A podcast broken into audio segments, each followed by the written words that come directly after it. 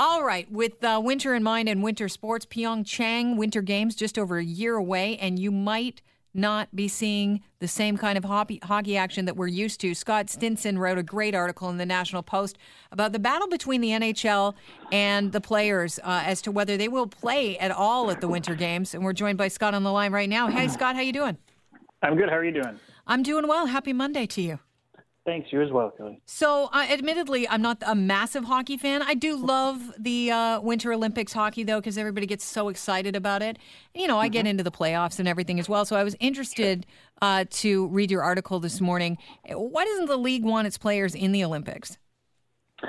Well, right now they kind of don't, and uh, the reason for that is uh, there's a, a number of reasons. The biggest one I think is that as you mentioned in your opening there, the next games are in Pyeongchang, South Korea, which means that the games, the hockey games in particular, will be on at a really weird time of day in terms of the North American audience. So um, I think they see like a law of diminishing returns here where the exposure for the league and its players wouldn't be as good as it was, for example, in Vancouver 2010 when the games were happening in prime time or close to it all across North America. So the time zone thing is the biggest problem. Um, the other thing that the league, I think, has long been skeptical on is they don't really have any participation in the Olympics in terms of getting the NHL branding or their logo or even being allowed to take part in the Olympic festivities. The Olympics are really, really guarded in terms of who they allow inside the rope, so to speak.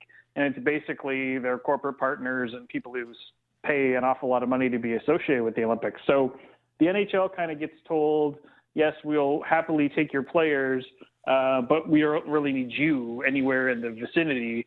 So I think that part has kind of always bugged the NHL commissioner, Gary Bettman. And I think given the time zone difference, um, he's just not that keen on necessarily having NHL players there. So we're wanna, of at a stalemate right now. Yeah, I want to ask you about this because you know I was thinking about it while I was reading the article. You know, uh, the Olympics are for uh, the best in amateur sport in the world. You know, these bets. Mm-hmm. You know, you're not supposed to be taking in any kind of salary. How does the NHL? How the how do the players? I've always wondered how do they get around that loophole because they're really p- professional hockey players. Yeah, they changed. Uh, like a number of years ago, the the Olympics officially removed that aspect of the games where you had to be an amateur athlete. Uh, you can take money, you can be paid. NBA players have, have played in it for 20 some odd years. Right. The NHL players have played there for for five uh, Olympics in a row now. So it's not an official thing anymore. There are largely, you know, the vast majority of, of the athletes at an Olympic Games are amateurs because there's no way to be a pro water polo player, for example. But um, the actual requirement that you can't take money for the thing that you're doing is, is no longer an, an issue for them. Interesting. Uh, so back to the players. How, uh, how do they feel about the idea of maybe being shut out of the Pyeongchang Olympics? Well, the NHL players would like to go. They uh, they have said all along that they want to play. The they love playing in it. I mean, it's a funny thing because the best players in the league get the chance to be Olympians. And as you know, when you watch those games and you see how much the players care about trying to win the gold medal, uh, it's something they obviously care very deeply about. And then for the players who don't get to go to the Olympics, you know, the the bottom end of the roster players who aren't good enough to make those teams, they get a nice two week holiday in the middle of February. So, you know, the players as a unit all think it's a great idea to be part of it but they they don't they aren't allowed necessarily. They're under contract to their NHL team. So if the owners and the league aren't interested in having the NHL players there, there's not much they can do about it other than try to, you know, basically fly there on their own and, and play hooky from their actual paying job. So unless there's some sort of agreement between the league and the National Hockey League Players Association, I don't think we'll see them there.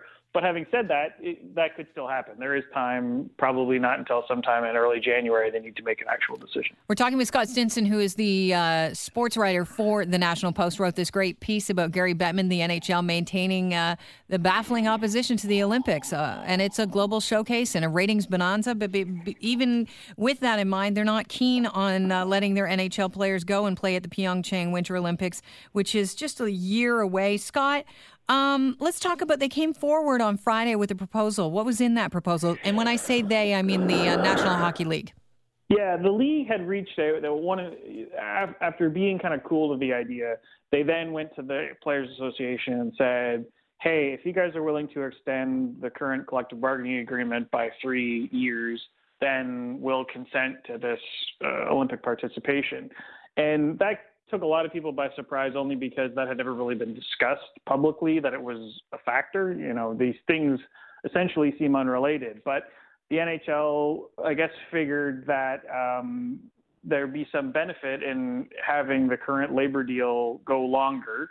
So they thought if they could get this uh, approval from the NHLPA, essentially avoid having to renegotiate the next labor deal until 2025, which is obviously sometime in the future, then that would be worth it for them in terms of um, going ahead and just doing the Olympics like they've done the past five Olympics. So um, it was, I think, a, a, kind of shrewd move on the league's behalf. Uh, you know, they're not crazy about necessarily doing the Olympics. They know that the players are interested in going, so they figure, hey, if we can get this out of them, um, it might be worth our while. Uh, the players have since responded to say they're not interested in that. I can't say that I blame them because that's essentially foregoing their bargaining rights for something that's technically unrelated. So it's kind of back to square one. We haven't heard an official response yet from the league to the players saying they don't want to take this uh, deal. So so yeah, we'll have to wait and see whether the league is going to come up with some other price that the players might be willing to meet, or whether um, you know they're essentially going to say we're not going to do this. I want you to bring up your uh, put it in perspective perspective for us ratings wise because you did a great job in your article. Uh, you know Gary Bettman and the NHL they're saying you know what uh, the times being so off it's not really going to help the league. That's not really the way it played out in Sochi though, where there was a, a direct time difference as well. Yeah, there were. I mean, the ratings obviously for the Olympics all do awesome in Canada. Uh, as everybody remembers, in Vancouver in particular, it was like everybody in the country was watching that gold medal final.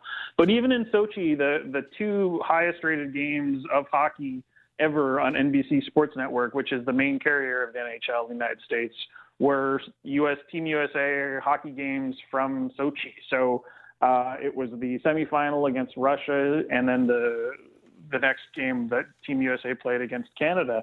And I, it's to me, this is the big thing. Like you can say that there's no direct NHL benefit because the NHL doesn't get to promote itself specifically at the Olympics. But Which is hockey, a load because I mean everybody knows these guys play for the NHL. It's like saying well, that yeah. the NBA is not allowed to you know pro- promote yeah. themselves at the summer yeah. games, but everybody knows you know when the big names are playing basketball where they play normally. Well, yeah, and I think that you know if you're promoting the game of hockey and the sport of hockey, and it's getting this massive national audience, particularly in the United States where it is not a major sport, you know, like it is in Canada, then I don't see how you could argue that this is not benefiting the National Hockey League. I mean, if there are a few fans, you know, out there that watch watch it during an Olympics and say, "Wow, this is really cool," maybe I'll go check out the local team. You know, that's exactly the kind of marketing that you you can't get unless you have this really great stage. I mean, it's great that they want to, you know, stick to their knitting and and focus on the Stanley Cup playoffs and Stanley Cup finals, but nobody outside of the markets eh, that are playing in those mm. games really watches them in the United States. And who needs another not, scarf? Well, that's the thing. It's just not, you know, it doesn't register the way the Olympics do. Right. I think that's that's a mistake on their part to sort of forego that. And you brought up the fact that audiences, it's for the Sochi Games, eight million, and that com- that compares to last year's Stanley Cup Final, averaged only uh, two million viewers in Canada. So mm-hmm. there's a lot of uh, eyes on the Olympics. Uh, you know, whether Bettman likes to think so or not, is he kind of calling the bluff here, hoping that you know players really want their chance at a gold medal and you know yeah. make their mark in history? Look, I think he, I think as evidenced by the fact that they were willing to put uh, an extension of the labor deal on the line uh, as a price, I think it means that they're open to the possibility of the players going. I just think they want to figure out some way it benefits themselves. You know, what what do we get for allowing you to do this thing that you want to do, and we're only kind of not that interested in doing. And so whether there's something else out there that he can get the players to agree to, um, I don't know. I it's also possible, you know, to be honest, that they will come back and accept that deal if they're that desperate to go. But I doubt that because I think that I think that they realize that foregoing your bargaining rights for maybe the length of your career. Yeah, you mentioned their career could last six seasons. Well, yeah, the average the average player only plays a little less than six seasons. If they if they do not bargain again until sometime after 2025, that means they will have gone from 2013 to 2025 without negotiating a new contract. And anybody who knows anything about labor negotiations would say 12 years is an absurdly long time to go without, you know, at least saying, "Hey, let's have a look at this deal and see if it's if it works best for both parties." So I think it's crazy that they would, you know, agree to just essentially a deal that would mean the next people who would negotiate a labor deal are people who aren't even in the league now or won't be in the league for some time other than a certain very certain you know very small number of them who are quite young at this point. So yeah i don't think i don't think that deal was really one that the players were ever that interested in taking. Um, so now it's kind of back in the nhl's court and we'll see if they come back to with something new as a price or whether they will, you know, ultimately admit that maybe it's a good idea for them to be part of the Olympics. Well, Scott, I uh, I'm all in for favor for the NHL uh, players going to the Pyeongchang. I'll just throw that in there. Uh, I'm guessing as a sports writer, you probably are as well. Well, yeah, it's it's more, it's better. It's always a better story. Sure, sure. Yeah, it's a big thing. Uh, so, Scott, thanks so much for joining me. I appreciate it. Okay, it's my pleasure. Have a great day. You too. Scott Stinson is uh, the uh, Postmedia sports columnist